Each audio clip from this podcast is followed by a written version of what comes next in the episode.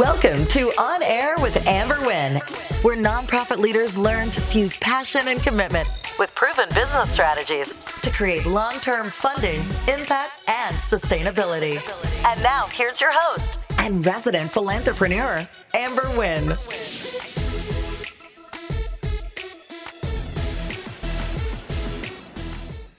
Hey, fam. It's Amber Wynn, and I'm so excited to be here today.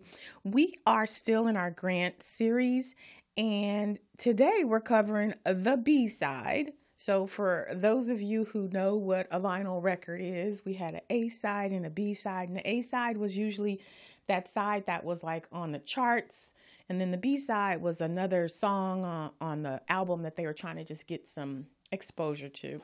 Well, the B side today as you will find, is a gem. You know, I typically always love the B sides. I don't know why. The B side for this grant series is the funder's perspective. And I think that's important to have because sometimes we go into grant writing blind, you know, not knowing what's important, not knowing why things are asked, not knowing, not knowing, not knowing. And having been on the funder side, having been on the reviewer side, I think it sheds a whole bunch of light on uh, what's important and why you do the things that you do. So, when we come back from our first uh, commercial, I'm going to dive into sharing with you the B side, insider secrets from the funder's perspective. This is you, and this is your business. From invoicing your first client to your 10th client to your 100th client, you'll need to get paid quickly.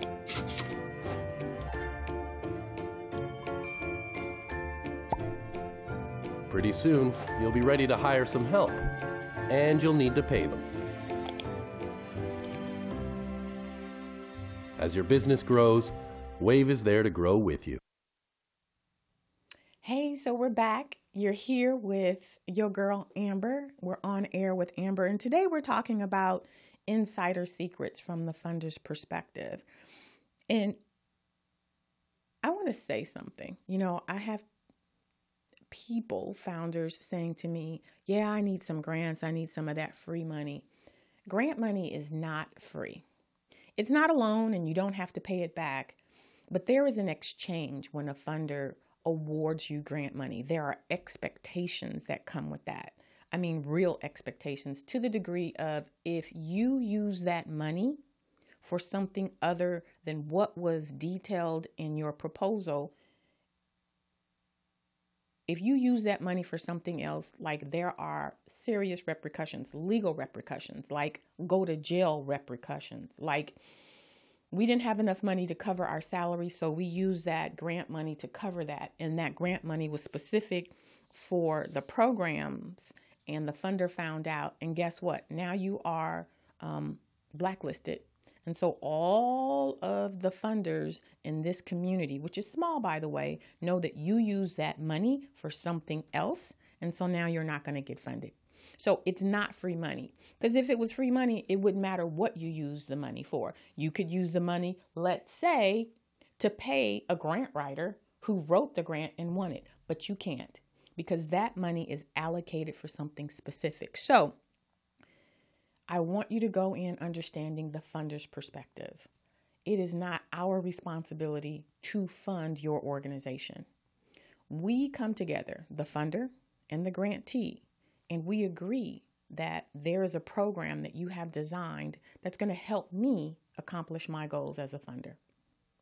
I am expecting, as a funder, a return on my investment. That return has been laid out in your proposal. So it's not let me get a grant writer to write me to write a grant for me to get this money to do whatever I want. I'm going to, you know, pay for a building, pay for this. Whatever is written in that proposal is what you have promised to deliver on.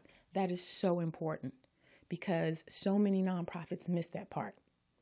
The funder is respecting expecting a return on their investment. Secondly, um, you know, when we receive tons and tons of applications, we've got to read through all of them.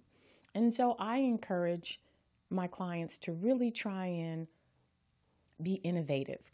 right? I have this thing, it's called the so what factor. If I read your proposal and I'm like, so what? Like you go into the no pile because it's not innovative, it's not exciting, it's not different. And I always use tutoring because I I I can't share with you how many times people want to start a nonprofit to do tutoring. And so I'm like, so what? Like, so what you want to do? To, like what? Well, we're going to increase the, you know, the kids' grades. Okay, so what? Like, like what is innovative about your tutoring program? What is what is exciting about it? I mean, is it how it's delivered? Oh no, we deliver ours on an app. Um, you know, we I don't know, it's Zen, it's something, but just a regular after school tutoring program, they're a dime a dozen. So I want when you're writing your proposal to say to yourself after you've written it, when you when you reread it, can you say to yourself, so what? And the answer is, this is amazing. If you say so what because like it's just like all of the other programs out there, then you need to go back to the drawing board. All right. Secondly, when you submit to a funder, we need to be able to determine whether or not your program was successful. So if you say, you know, we're going to empower girls, how will I, as a funder, be able to determine if you accomplish that goal? It's called measurable goals. So you need to say, we're going to empower young women. Um, and how we're going to do that is we're going to give them the skills to um, apply and attend college, or we're going to give them the skills to start their own entrepreneurial program. I can measure um, skill enhancement, right? So you can say, we trained um, young women on how to run a podcast. You know, they learned the board, they learned the lighting, they learned the. We can we can we can measure that. So it can't just be, you know, we're empowering them because that is not measurable. There has to be something tied to that that demonstrates that you've actually made an impact. Um, a lot of times, you know, you guys make the goals hope and empowerment and strength, and those are very vague and intangible. You've got to connect them to something that that the funder can see can be measured because at the end of the program we need to say this person accomplished those goals or they didn't so, measurable goals are extremely important. If you don't have them in your proposal, there's a high likelihood that you won't get funded because then we won't be able to determine whether or not the program was a success. And then I talked about this on the A side, but you know, really your brand um, says a lot about you. So I have more applications than I have money. I'm going to pick the very best because I can. I can only pick five and I have 125, I don't have to swim at the bottom. I have people who understand that their proposals is a representation of their brand. So they make sure that they don't have typos. They make sure that when they submit to me, Amber Wynn, that on the cover letter, it doesn't say um, Shanice Johnson. Like those things matter. Yes, it's just a, a, a typo. And yes, I recognize that you are submitting to other foundations, but it makes a difference when everybody else has Amber Wynn and you have Shanice Johnson. My my feeling is then go submit it to Shanice Johnson. You didn't take the time to go through and check and make sure that you were sending the right RFP to the right person. And small things like that are what we look for as funders because we have to steward our resources. So we are looking for legal, reasonable ways to eliminate the number of people or organizations that we have to review. It's just like a, a job, right? You've got one position, but you've got 50 resumes. So when you look at the resume and you're like, this is full of typos, you put it in the no pile. It's the same thing for grants. You're thinking, well, they're just concerned about the quality of the program. We don't know the quality of the program. We know the quality of your proposal and it's filled with typos and mistakes and you know you didn't even answer the question. You didn't even follow the instructions. What does that say to me as a funder? It says this is the type of grantee i'm going to have to deal with for a year. Seriously. If you don't answer the questions on um, the guidelines or the application i'm saying when i'm expecting monthly reports, you're not going to answer those questions. You know, who you are on this application is a reflection of who you're going to be as a grantee. If I have 10 proposals and they're tight, and I mean tight, like no mistakes or very little, um, they answered all the questions, they've given me measurable um, goals. There, it's innovative. Why am I going to worry with somebody who didn't bother to answer the second part of the two part question? I am not. So it's important from the funder's perspective that you understand what we're looking for. And no, we're not looking for perfection. However, we tend to get it because people who write grants understand that they're representing their organization and they take the time to go through and edit their proposals so that they can be above their competitors. I'm sharing this with you because I have a lot of people who think, oh, well, it's about the program. It's not. It's about competing, it's about making sure you represent yourself. And as a funder, I am looking for legal ways to reduce my pile, right? Are you eligible? On the A side, we talked about, um, you know, you doing the research to make sure that your goals align with mine as a funder. If you're not eligible, meaning I'm giving out money to serve veterans, but I'm giving out money to serve veterans to help them get jobs. Your organization helps veterans, but it's housing. That's not a good fit. You're not eligible. So I am not going to fund you. To me, it's like I'm looking for ways to say, nope, nope, nope, because there's more applicants than there is money. So I want you to understand that. I want you to understand that cutting and pasting answers into, you know, the, the application is shoddy and it's not representative of your organization because the funder has to read them all.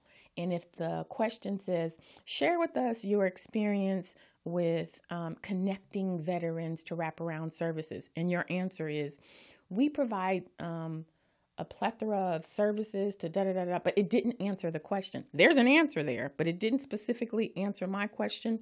I know that you're cutting and pasting, and I know that you didn't take the time to do what was required for this application.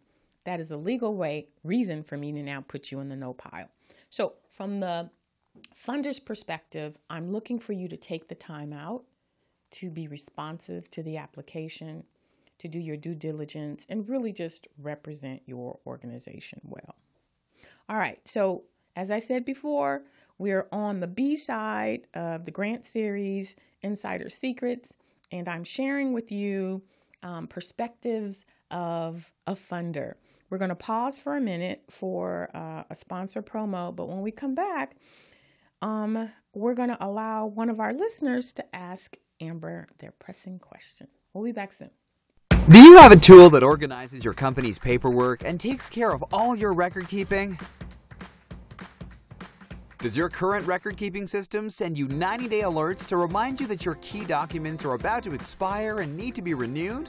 Can you find contracts and procurement opportunities in seconds from any of the 50 United States so you can grow your business? Is your business organized so that you can tell which key documents are needed to efficiently run the business? How about woman owned, small business, or disadvantaged business enterprise certifications? Do you have a checklist of all the key documents you need to become certified? Does your current system allow you to conduct market research from multiple sources and provide you industry and market data in seconds? Well, Small Biz Pro does all of that and more. Small Biz Pro is the number one business management, compliance, procurement assistance, and market research assistance tool on the market today. Download the app now and you will be amazed. It's like having three additional employees working for you, but you don't have to pay them. What are you waiting for? Welcome back. You're on air with Amber. And now here's the part of the episode where you get to ask me your pressing question. So go ahead, ask Amber. Hello, Amber. My name is June. I'm calling from Carson, California. I'm new to the grant writing world, so there are some questions I'm not sure how to answer. This one I've seen on a couple of applications, and I'm not sure what they're asking. What type of client will you be serving, duplicated or unduplicated? Thank you, and I'm really enjoying the podcast. All right, that's a great question. Um, so, a funder wants to know, in terms of your client, how many times are you providing services, right? So, um, how many clients will you serve in total for the grant period? Duplicated means that you're going to serve the same client multiple times. So let's just say if you're working with a, a, group of young women for eight weeks, you are going to see them once a week for eight weeks. It's the same group of girls. That means that it's duplicated. You're duplicating the number of times you're going to see them. Unduplicated, uh, let's try that again. Unduplicated means that you'll serve the person once. Um, so this might be like a food distribution or like a clothing store. They come in one time, that's it. So typically, unduplicated numbers are going to be higher because you're only going to see them once.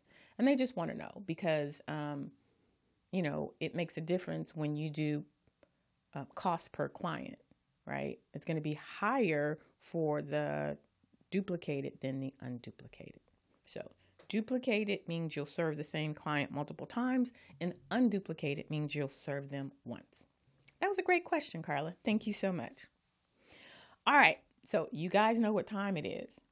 It is my most favorite time of the episode, and it's when I get to spotlight a nonprofit that is doing some amazing work in the community. This week's spotlight goes to Versa Style Dance Company. And I love the work that they're doing.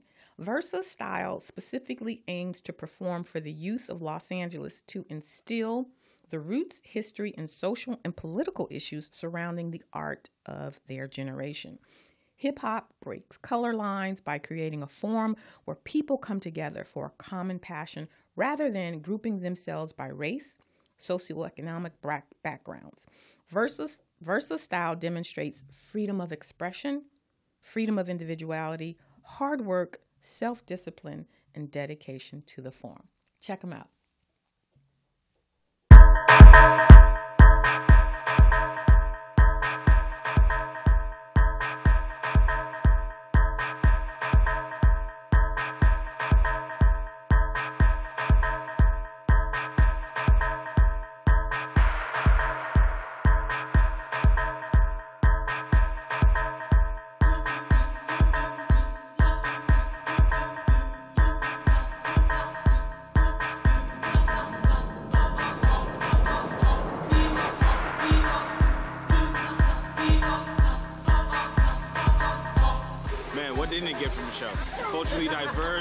Educating. It pushed so many boundaries.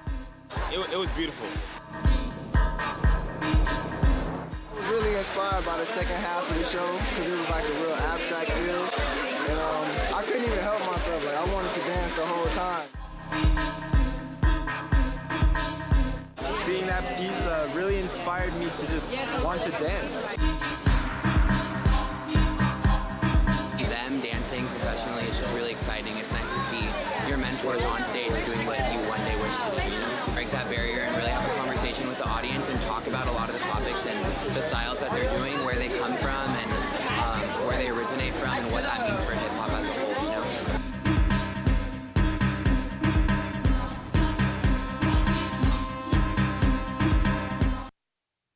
Yes.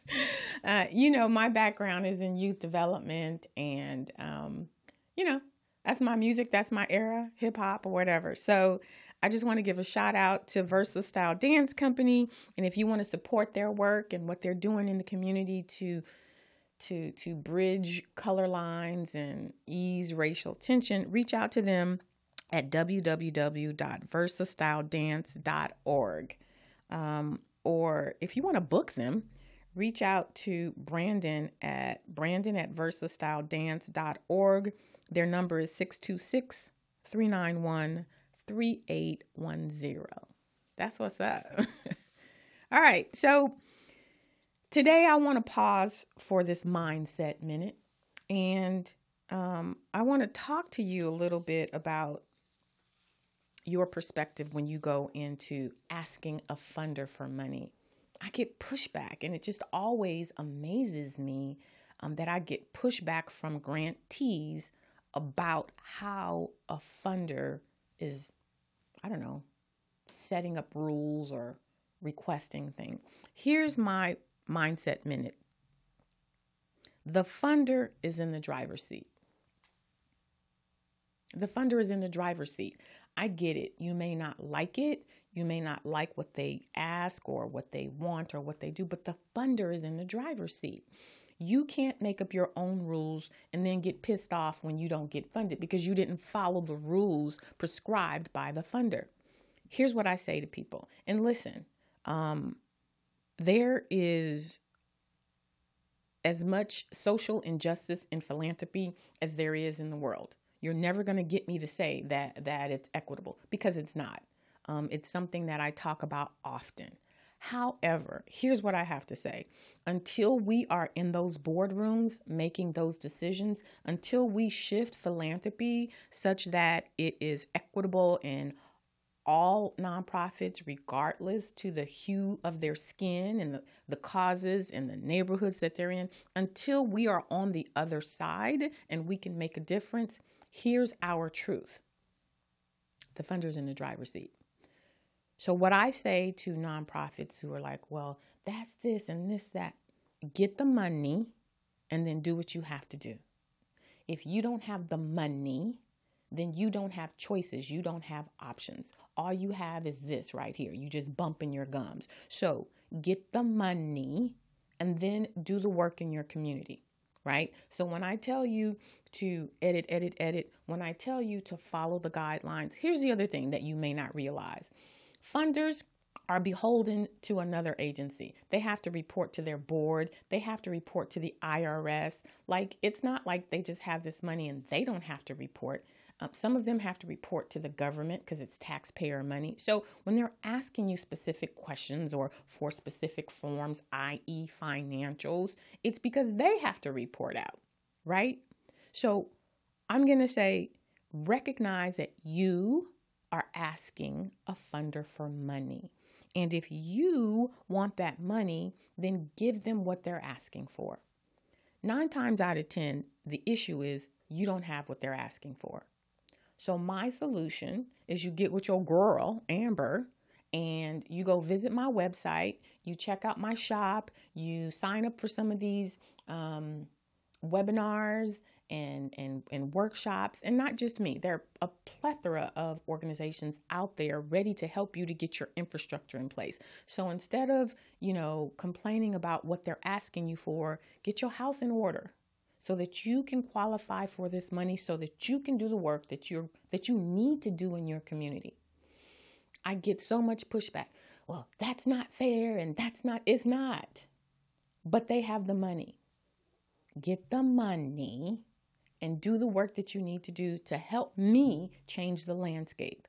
I can't advocate for organizations who don't have the infrastructure, right?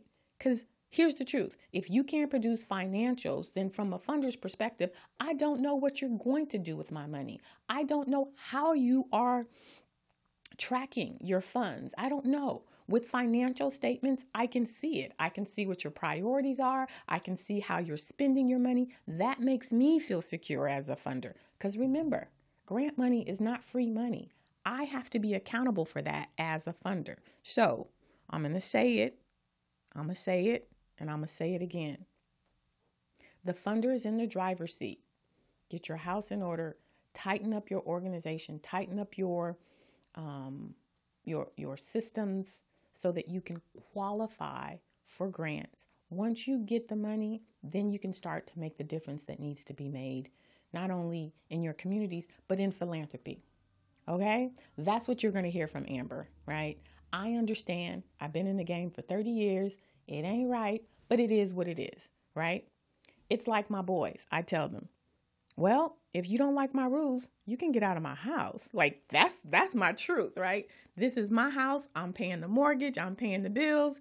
If you don't like it, you can kick rocks. If you don't like what a funder is requiring of you, you don't have to apply, but what you're not going to do is change that funder. And so, the best way to make changes is to be strong in your application so that you can qualify, build up your portfolio of resources, and then together we can ban and make changes because raggedy don't change nothing. You hear what I'm saying? All right, that's all that I have for you. Thank you so much for spending time with me in this episode. We had an A side and a B side, and I got some more for you. It's coming because your girl, I got love for you. So remember, I need you to take care of yourself like you take care of your community. I'll see you in the next episode. Thanks for listening. If you enjoyed this episode, subscribe and leave a review on iTunes. Head over to www.amberwynn.net slash podcast for the links and resources mentioned in today's podcast. See you next time.